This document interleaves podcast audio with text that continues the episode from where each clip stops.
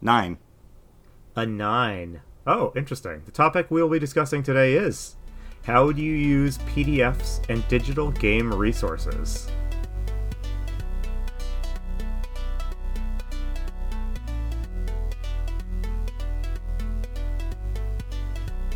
Hello and welcome to Roll for Topic. I'm Chris Salzman, I'm Andy Rao. and this week we're joined by Tim Saucer. Hey, everyone.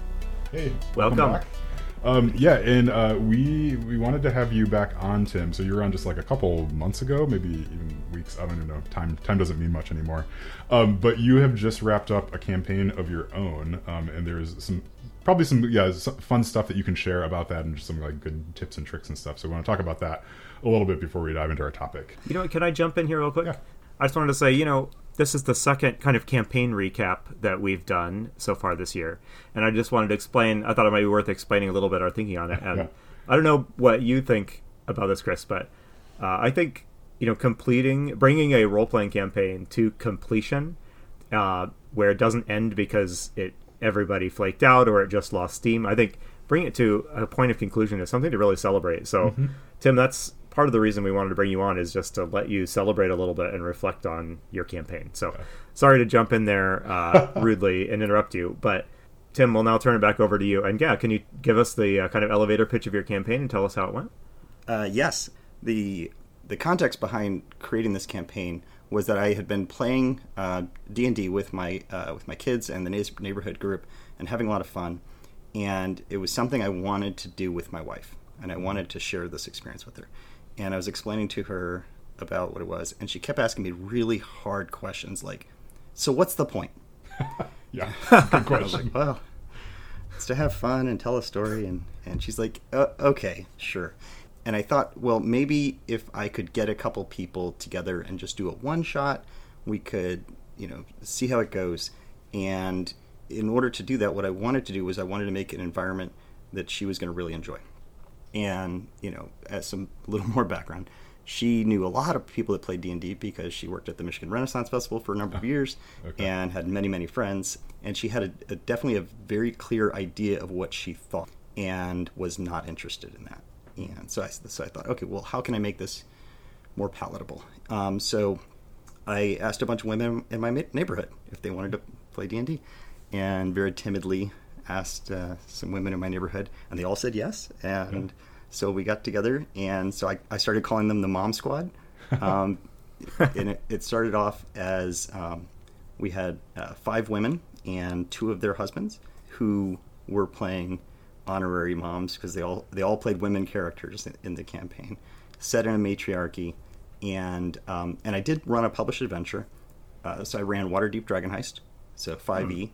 uh, campaign, and we ran that. Um, I had to make a couple tweaks at the end for timing issues, also known as baby issues. Someone was having a baby, so we needed happens. to speed up the end of that bit, um, and then we continued on after that, um, and and kind of recently, well, last weekend or the weekend before, brought it to the conclusion um, where I, I did some homebrew stuff after that, that really kind of nicely wrapped up the the campaign. Oh, that's so great. So, so how long was it from start to finish then? it was a little over a year and a half. That's great. Wow, that's fantastic. So, and you know, of course, the pandemic hit right in the middle. So we were meeting every two to three weeks at my house, um, in my basement, um, which is great because we all live in the same subdivision. So everyone would just kind of walk over, hands with snacks. That's great. And and sit in the dungeon or the the basement. Um, and you know, yeah. it's like a very, in some ways, kind of old school D and D. You know, your friends just coming over with snacks and sitting yeah. in the basement playing, throwing some dice, right? Yeah. um, and then the pandemic hit, and then we were meeting like every week. So like we really picked up steam because we were all stuck in our houses with our kids and nothing else to do. And then we're back to the, roughly every two to three weeks now. So. Yeah. so listening to you describe how that came about I, I think it's a little unusual to hear of a campaign that is so specifically built around kind of the interests or expectations of the player, the particular players. Can you talk a little bit about like what was it that your wife did or didn't want in the game, and how did that kind of affect like the published adventure you chose to run, or just the type of campaign you chose to run? It, it's hard, right? I mean, I know my wife extremely well because we've been together for 20 years now, and um, so I, I had a very good feeling for the kinds of things that she enjoys in general in media, and you know the type of topics that I think that she would uh, find interesting. So, like, is it selfish that I gear the entire campaign around my wife? Yes, I did, um, because it's very important to me that you know she enjoyed it. Um, and and then I also knew that I had these these people in my neighborhood that that well, I guess I didn't know. I thought these people in my neighborhood would enjoy the same kind of things, and turns out they really did. And we did run a one shot, and then there was there was a little change up in, in the players. Um, we did run the one shot. One of the people said, you know, thank you, um, I enjoyed it, but it's not my thing. And then another person in the neighborhood heard about it and said, I want in. So, yeah. um, so we had a little bit of change up, and then two other uh, two other people in the neighborhood heard about it and said they wanted in too. So. Yeah, so I'm curious about that, right? So this is this is something I think every GM goes through is you're, you're trying to put a group together and you're trying to identify the sorts of people that would say yes or who'd be who'd be interested in playing. I guess were these all people that express some sort of interest in in D and D specifically to you, or like yeah, how did you decide? Right, there's a lot of people in the neighborhood. Right. Um, uh, so George, who was on a couple uh, weeks ago, um, we that played in the one shot on mm-hmm. the air with me. I met him at the bus stop, mm-hmm. and he uh, was talking to me about role playing game because Wendy's had just released their Wendy's RPG. Right, oh, right. We were, I forgot if we were. T- yep, a pivotal moment in the pivotal moment yeah. in all of in all of tabletop gaming. Um, sold out. Yeah. yeah. So uh, he was chatting with me about that, and I had already been kind of floating this idea and tr- thinking about how I would put it together and I said, "Well, how about you and your wife? You know, would you would you be into it?" And he said, "Yeah, absolutely." Um, and then these uh, the other two people that were in the one shot, um, one of them is the mother of two of the players in my kids group, and so I, I asked her, if she, and so she wanted to see what it was that her kids were spending all this time doing. Mm-hmm. Um, and then the last one is a woman that I, I walk to the bus stop almost every day with because she lives a few houses down and our kids get on the same bus. Mm-hmm. Um, and and we and we know each other um, pretty well from from some other things we've done together. And as we were just walking and talking one day, I very nervously asked her if she would like to possibly be interested in trying this thing out. And she goes, "Oh yeah, I've wanted to for years. Um, the boys never invited me when I was in high school. It sounded like a lot of fun." And I said, "Well, yes, it is. So yes, please come." Yeah. That's great. So a fair number of uh, of newbies, I guess, to the game, or at least people that were aware of D and D but hadn't really played it or played it much, right? Right. So of the of the of the seven that I had um, that I started the campaign with, and then two of them had the baby and, and took off. But of the seven I started with, um, one had quite a bit of experience. Um, uh, I'm sorry, the two husbands both had quite a bit of experience, and then one of the moms had played a little bit of fourth edition um, but she tells me that this was vastly different than what she remembers of, of playing fourth edition. Yeah. Do you so like when you're playing with new people? You know, I guess you can call them new people, but by the time they're done with the campaign, they're experienced, right? Like so, it's you know they they're they're Dungeons and Dragons players, whether they like that that title or not.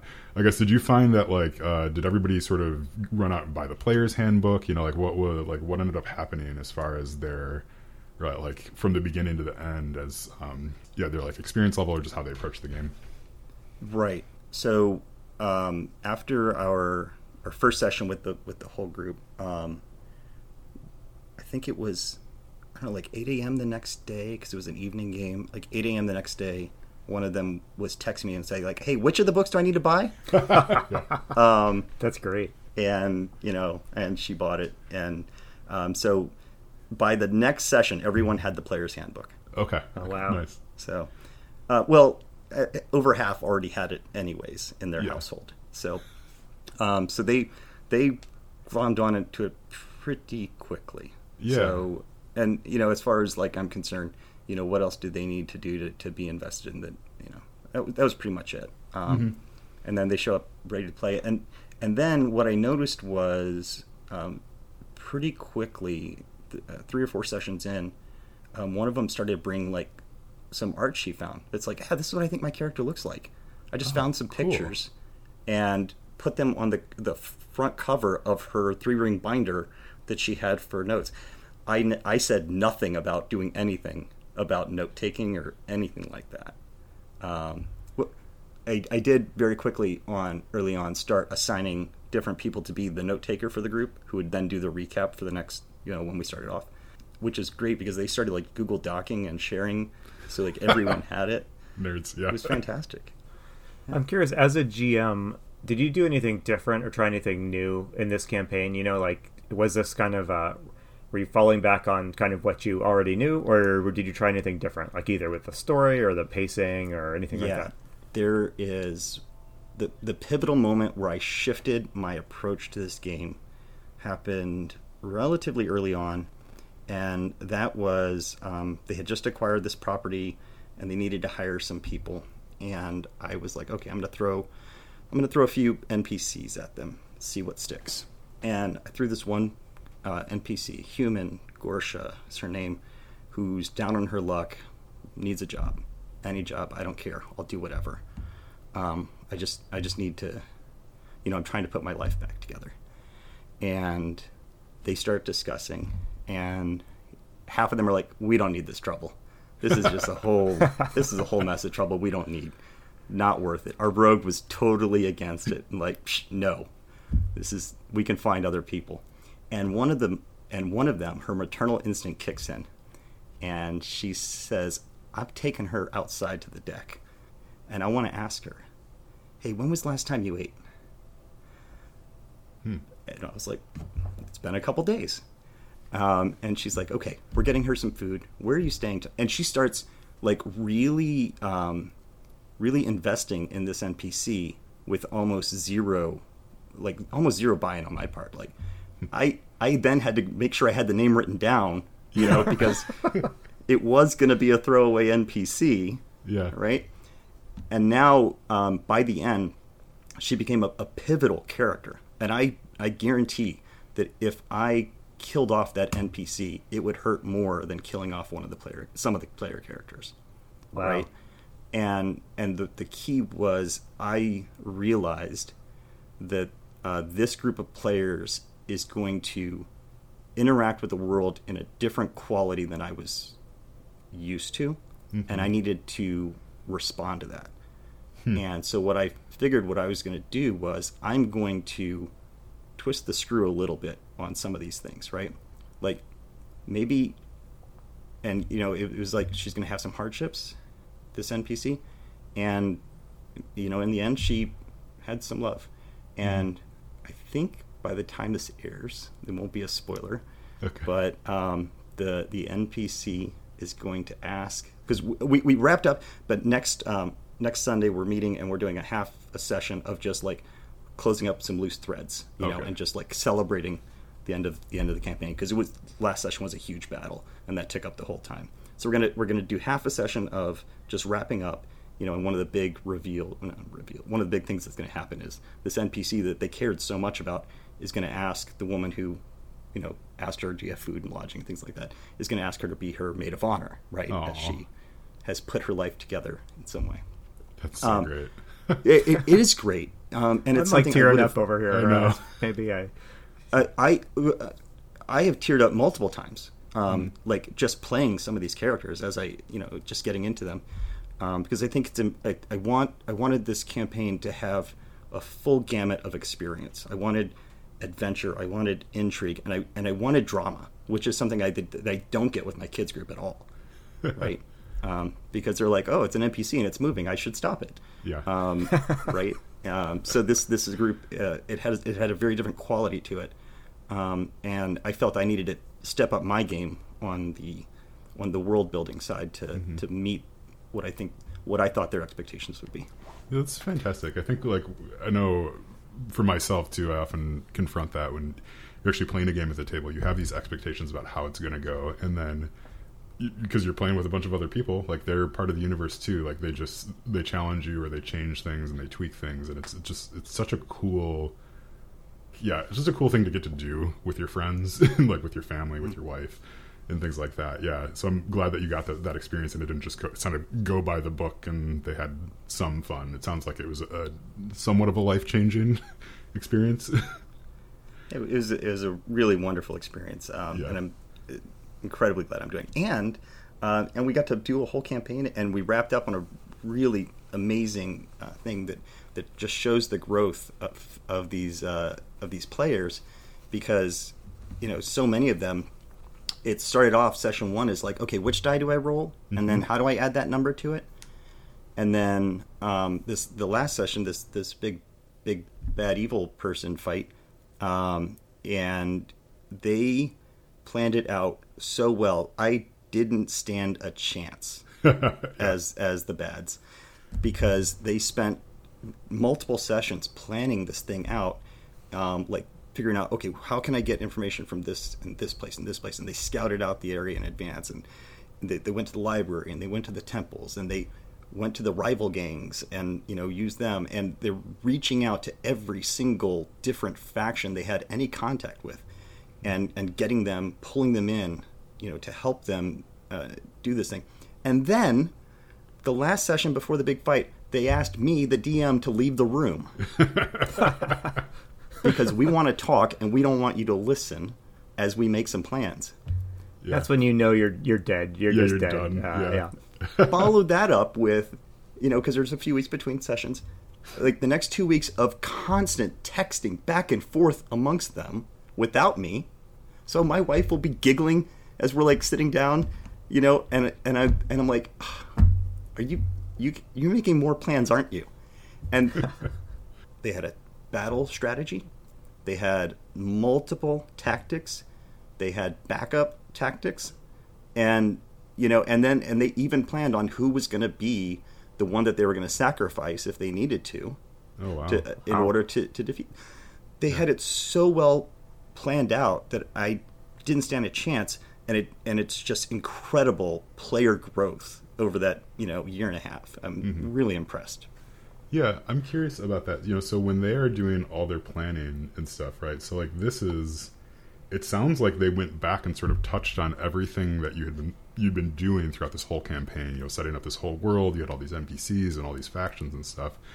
Were you just sort of like nervously answering their questions in character and you're like you're trying to figure out like where they headed with this or you know like like as you're sort of watching them pull all these strings together i guess like what were your feelings at that at that point? Um, yes, I I saw what they were doing, and there's this great thing about being DM or GM because there's like so many different levels of suspension of disbelief because they they they seem to have this belief even though I said it at session 1 look I'm not here to defeat you I'm here to push you and test you and help you grow things like that I've got a, I've got a spiel written down I'm just I'm here to push you, and that's that's my goal. I'm not here to kill any of your characters.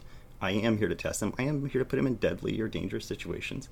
But really, most, if not all, should be walking out of every every encounter, whether it's retreating or in some way, um, or or you know fighting or talking or whatever, however you get out of it.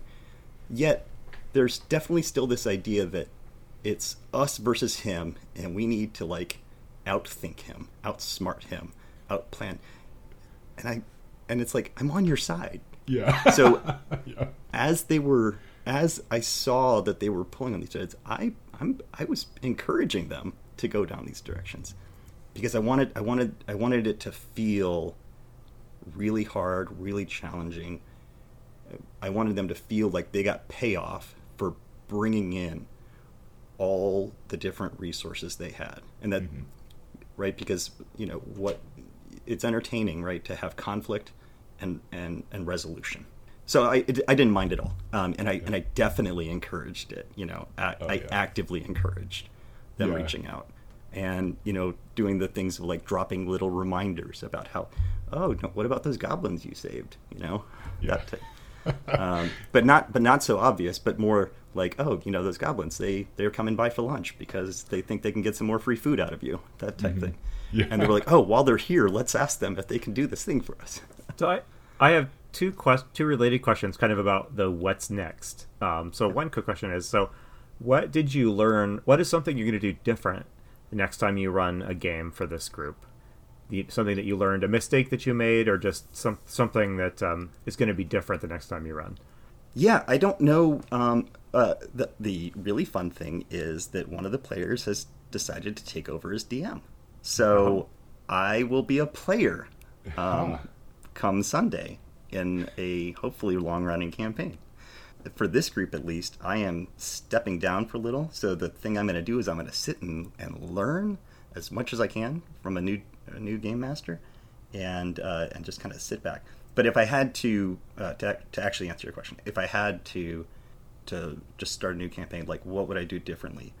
I think that uh, the place I definitely want to spend, I would spend the most effort in, is identifying what are the key direction of, of growth that I and the players want their character to go in. Hmm. I want I want to put more effort in because you know we were talking at dinner um, today, and my wife admitted to my son, she's like, I never wrote a backstory. Yeah. So, yeah. um, and that's fine, right? If that's if that if you don't want one, you know, it's fine. It's on, you got what's on your character sheet. That's great. But I I think that there was a lot of payoff that came from in the process of figuring out the what the players wanted their characters to become or how they wanted them to grow and enabling that to happen. So if I could do that more from the beginning, I think I could get more payoff early on in the campaign. What happened the first time that your player that something like went really badly for the players, uh, especially for the newer players? Like, how did they handle it? Did they did they roll with it? Did they understand that that's how the game goes? Was there a moment of like frustration or something like that? Can you? Can, does any scene come to mind where something just uh, went disastrously wrong? not disastrous. I think that if anything goes disastrously wrong, it's my fault, right? Because I I should not be putting them in a position where if they make reasonable decisions, they're not going to be able to get out of it in, in, in sure. some way. So, for that respect, it went pretty well. I did learn that um, when you're married to someone and you have a lot of history with them, and you do something that hurts their character very specifically, that may not be the best idea. Even though it's balanced for the group, it may not be the best idea for your marriage. that just might be specific to me, though. yeah. That's probably a good marriage lesson in general. Yeah. yeah. I had one more quick question along those lines, kind of, and that is um, so a year and a half of running campaign, playing first two to three time two to every two to three weeks, and then maybe on a weekly basis. That's a long time to be running one campaign. I struggle. I know as a GM, I struggle with like the with like GM restlessness. I guess you might say. Like I will get enthused about something, we'll get a ways into it, and then I start looking at all these other cool new games that are out there that I'd like to try as well. I'm curious, like, is that an issue for you? How do you maintain your own enthusiasm for like a year and a half of weekly games? were there moments where the whole group struggled to keep the enthusiasm and the momentum or was that not really an issue for you well i think it was not an issue because of the pandemic mm-hmm. right so when we were meeting every week it's because we had no other and and all the people in our group have been very careful about following social distancing guidelines and and it was our for some of us our only real block of human interaction with people that weren't either coworkers on you know on a video call or the people in our immediate family. So in a way that the pandemic helped to prevent that because this was our outlet, yeah. right? Um, and I think a lot of people have, have experienced that, you know, over the last year. Mm-hmm. Um, so th- this was our this was our outlet. Um, as we started getting used to that, I bought this book that really just started to make me think uh, really differently about encounter building and things like that, and that got me all excited again. Um, and that's the Monsters Know What They're Doing by um, Keith hmm. Ammann. Oh. Um, it's a it's a super great book, um, and it's it's someone who has a background like me, where they started D and D back in first edition, and then they uh, had a long break, you know, as they're you know uh, for me, it was you know joining the military and then you know school and kids and stuff, and then came back to it later in life. So I, I kind of resonated with with his with his background, and it's it's this person who just went through and really carefully thought about each of the different type of monsters in D and D, and um, you know what are what are their motivations? Like if I look at their stat block, that actually tells me quite a bit about this thing, right? Because if it has a really low intelligence, it's not going to do the most tactically appropriate thing. It's just going to hack and slash at the nearest person.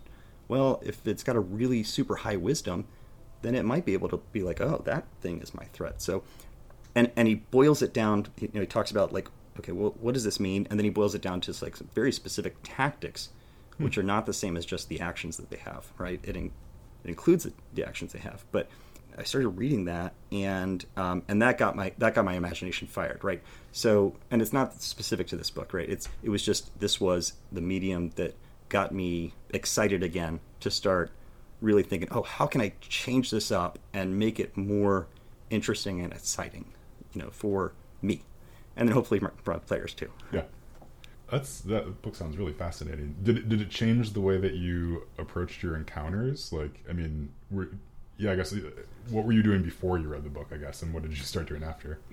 With my kids group, this there was a very poignant um, thing that happened. We had this encounter, and it was in a published adventure as well, different one. Um, but uh, there's there's five kids or five players um, against this one NPC who's this, you know, this uh, gunslinging drow, right? And and it's it's an easy win for the for the kids, right? Um, and but the gunslinger did get a shot in, and one of their characters goes down. And I paused for a second. I thought, if I was this thing, and like really trying to live my life, survive another day, I'm not going to fight to the end. I'm going to fight dirty to mm-hmm. get out mm-hmm. of this situation. And what I said was, okay, he is going to walk away, step over the body of your unconscious friend, go ahead, take your opportunity attacks. I don't mind. And they were like, okay. So they do. And he said, all right, he's using his action. He's going to step down. He's going to put his knife to the throat of your unconscious friend. And he tells you, back away if you want him to live. and I, I probably wouldn't have done that before, right? Otherwise, it would have just been another slogfest. Okay, hit, roll, hit, roll, hit, roll, and mm-hmm. until it's dead. And the kids freaked out. Yeah, they were like, "No, you can't do that." I was like, why not? it's, it's, why not? Yeah. Um, and then I I said, okay, well, he tells you to back around the corner. Do you do that? Yes. Okay. You hear a thump on the ground, and and I said, you don't know if he's still there or not. And they said, well, we're going to wait. I said, well, how long are you going to wait? Thirty seconds. I said, that's fine. You get all of your death saving throws. Your unconscious friend, because you're not running out there to cast any healing spells or, or stabilize or do anything like that. Mm-hmm. So, I, and I'm sorry, this is getting really into the mechanics of D and D, but and and right, I, I put that character on the line because if he rolled poorly, it would have died, and and that would have been it. Time to roll a new character. But the kids, it, it freaked them out, and it it just got me really thinking about how can I make this interesting and not just let's hit and roll, hit and roll, that, that type mm-hmm. thing over and over and over again. So. Yeah, what a much more memorable encounter that turned out to be than if they had just traded blows for a few more rounds and dropped him to zero hit points and that was it. Yeah. Right. And I'm sure if that was the case, like they would not remember it. That like quote from is like Mike Tyson, like you, everybody has a plan until they get hit in the mouth. You know, like yeah, because I think like yeah, like in D and D, you do get kind of that like back and forth, just like we're attacking, we're attacking, we're attacking, we're attacking like that. But I mean, like yeah, the first time you would actually get, you know, someone would shoot you or slice your arm off or whatever, your tactics are going to change drastically.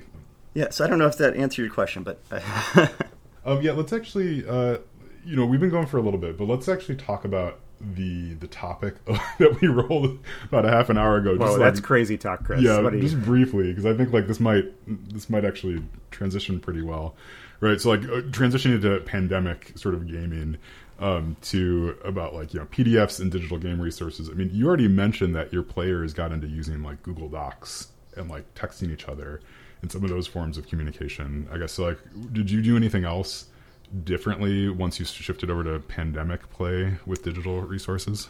I love miniatures. And I build I build lots of terrain and, and I've got lots of miniatures and I, I love doing this very tactical, you know, grid based combat. I think it's really fun. Um, and and probably because uh, George gave me like a really great compliment early on from where I created this this column of death that they had to go down, um, and it really messed him up. So uh, I, you know, I got such a big kick out of that, and I really started thinking deeply about uh, about how to set up these encounters and use my set top, you know, to make it look really fun and interesting. And then we go online, and I'm like, I can't do that anymore. And for a while. Yeah. I even like set up a tripod and I had my phone on the tripod while we were Zoom calling and I pointed it at the mat, you know, and then it, and then it's me like pointing to this and that and saying where do you want to move them and it didn't work out. So the biggest change I had to make was being able to walk away and say, all right, we're going to do narrative, pure narrative, um, what I think you call theater of the mind, um, mm-hmm. purely narrative approach. And except for the very last session, we did end up using Owlbear Rodeo Yes. The online online resource. Now it doesn't actually answer the the topic, right? Because I think the topic was specifically asking about things like PDFs and digital resources, right? Mm-hmm. Yeah, although I, I, would say that that relates. Yeah, and I mean, you we had been talking in you know, social channel about Owlbear Rodeo. You know, you someone shared a picture of sort of your final encounter, and it looked like mm-hmm it looked like chaos, but a, a, fun sort of chaos, right? You could just see there there was all these different factions going on, and there was the big bad guy, and like and, and all that. Mm-hmm. Um, yeah, so I think like that those sort of mapping things are pretty interesting. Although I think at this point, like everybody has their favorites, or they they know know what they want to do with that. Um, yeah, so I guess when you're then going online, then did you did you do anything for like character sheets and stuff like that? That was that was different. We already did digital character sheets. Mm-hmm. Um, so that was, I I've got three campaigns going on, so I can't keep track of all of it. Um, and um, and some of them de- definitely wanted help with their character sheet. Um, mm-hmm. So we were doing digital character sheets anyways. Um, so that there was no shift there. Um, but what about you two? What what? I, Andy, I know you're big into Roll Twenty, right? For online resources. Well, I wouldn't I wouldn't say I'm big into it. I, I um, but it's the tool I've been using uh, during the pandemic times. Uh, I guess the pandemic period with the forced shift for a lot of online gaming has made me look at think about digital RPG like rule books and resources in a different way. Like for for years or decades, you know, I, like everybody else, I, I hope I've been you know accumulating this library of you know game book PDFs, you know, from like DriveThruRPG and other places. And until last year, those were those mainly served as uh, an alternate way for me to read a book I already had, mm. or as a way to get a book I was interested in and wanted to check out, but didn't want to invest a, like the full cost of the the big full color, color hardcover or something like that. So it was the game PDFs like kind of felt like a like an extra luxury, I suppose, mm. uh, compared to just the good old physical stuff. But mm-hmm. like I had a moment of realization prepping uh, my Alien game last year. Uh, I was trying to go all in on Roll Twenty and make use of its like mapping and, and other features, and I I realized how hard that was to do with just the game PDF. The irony here is like days or weeks after I ran my game, they released like a full digital asset pack for Alien, like on Roll Twenty. Um, but but when I was setting up my game, that wasn't there, and so I was like combing through the PDF, you know, taking screenshots and grabbing images out and making tokens out of them and mm-hmm. trying Wait. to pull the maps out of the PDFs and stuff like that. Wait, Andy, and, uh, Andy you did all that yourself? I did, yeah. Oh my goodness. Okay, so I played in this game, so I'm going to toot your own horn for a second. Like you did an amazing job with that. I assume that you had bought like a a map pack from somewhere. oh no, no, okay. that was a lot of hours like cropping images and and things like that. Um, and I mean, I'll I'm I've been going on for too long here, but I guess long story short, uh, the pandemic and the shift online has made me realize like there is a lot of opportunity for game like companies game creators to like really embrace the kind of new uh, online you know gaming environment um and like just plain old pdfs like feel like the absolute minimum effort these days. Uh, you know, that's not to critique game companies because I realize there's a ton of work to create all these assets, but um, I don't even know where I'm going with this. But that's my current relationship with like PDFs and digital resources. I've got all these PDFs, but now I'm kind of like looking askance at them because what I really want is you know a bunch of images and maps and tokens that I can import into my whatever roll 20 or whatever other tool I'm using. Um, Yeah. And when I do see that, it gets me really excited about a game. And I do see more of that. I do see more of that sort of thing from publishers. But like, what do you? Any reactions to that? Have, you guys had a similar experience where suddenly, like, you know, just a plain old PDF doesn't look so cool anymore? Yeah, it's as you were talking, it, it really it, it, a light bulb just went off because so the the campaign that I ran that went the longest online was the Blades in the Dark one, and um, so I would end up having like three PDFs open. You know, so one was sort of like a quick quick start rules thing that I could quickly reference a flow chart of how how things happen. You know, another was like a character sheet reference, and then the other one was actual PDF of the book. And then I had a physical copy of the book open as well on my desk. And then on top of that, then we had Roll Twenty open, and that's where all the character sheets and stuff were happening.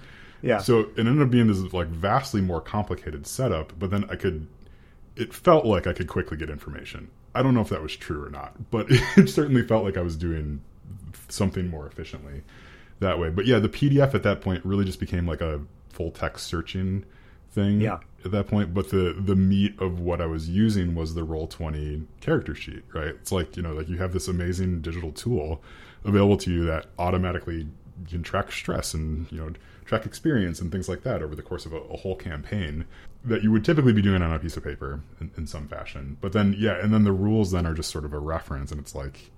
I mean, great, I have the PDF, but without this character sheet, I wouldn't be able to play the game at all. And to be sure, like searchable text of the rules is like a requirement, I think, for running a game online. So it's good if all you have is a PDF that you can do a full text search on. I mean, that's that's still good. Like you're ahead of the game there.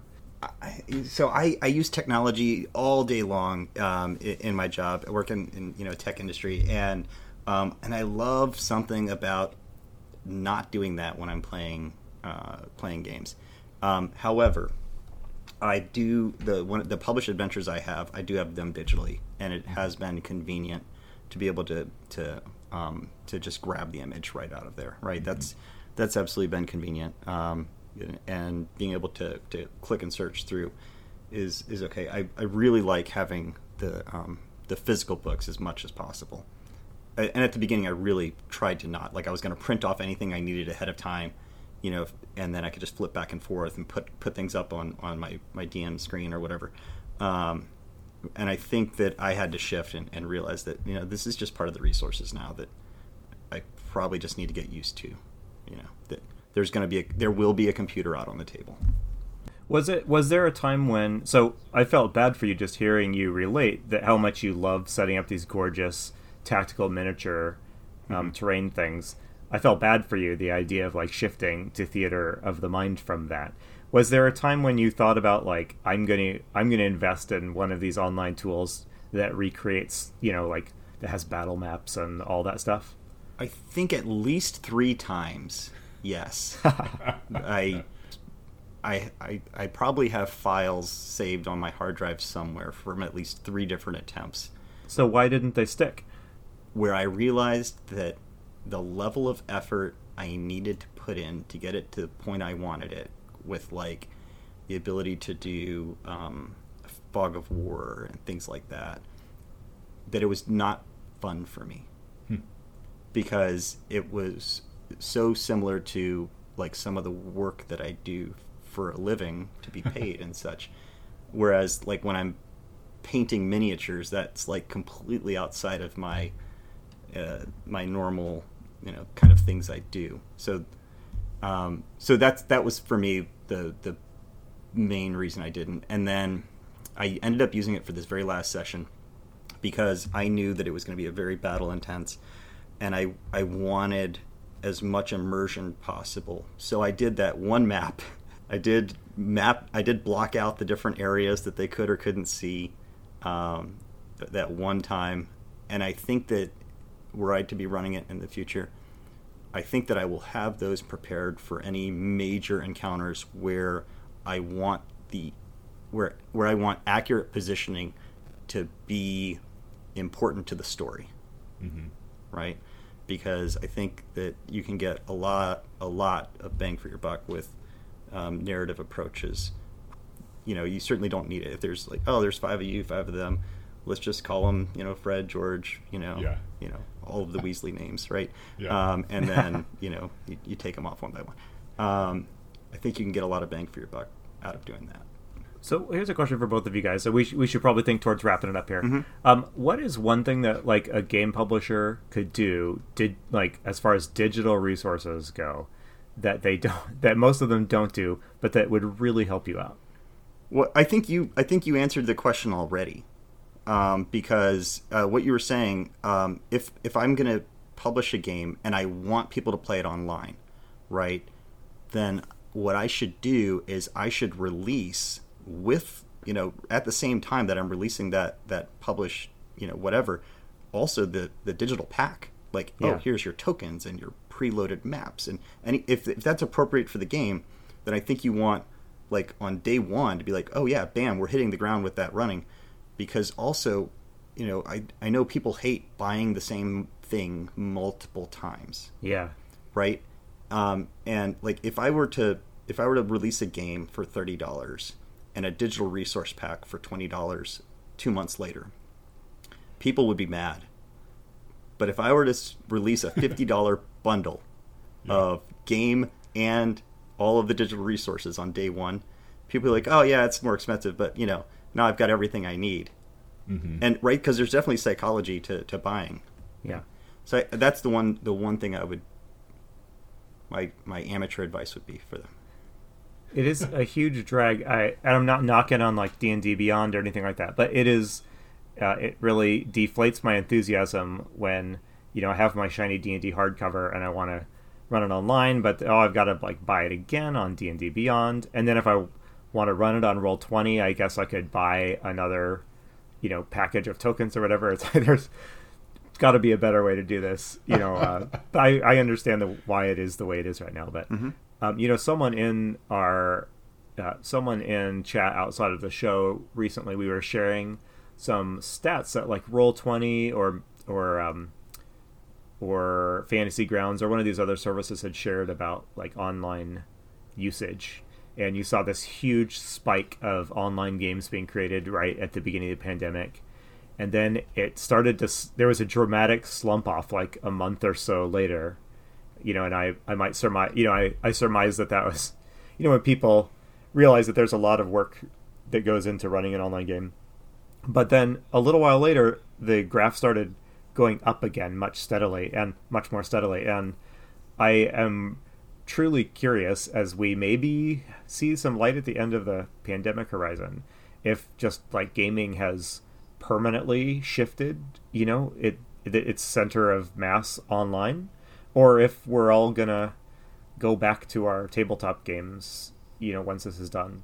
Do you guys have a sense of that? Like what about your games? Like are as soon as the pandemic lifts and it's safe to do so tim are you going right back to face-to-face gaming or is there something that work you know was there some i don't know and chris uh, i'd a- like to hear your answer too I have a yes, no, and a maybe. So my uh, the adult group for the campaign I just wrapped, um, everyone has expressed interest, and as soon as everyone is fully vaccinated, that yes, um, we are we are back in person.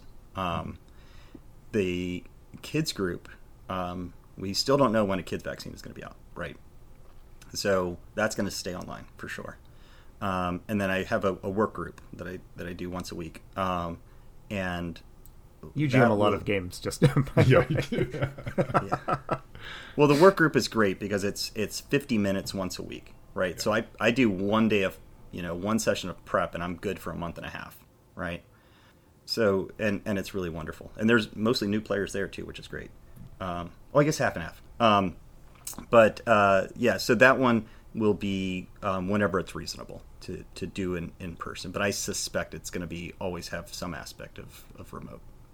yeah.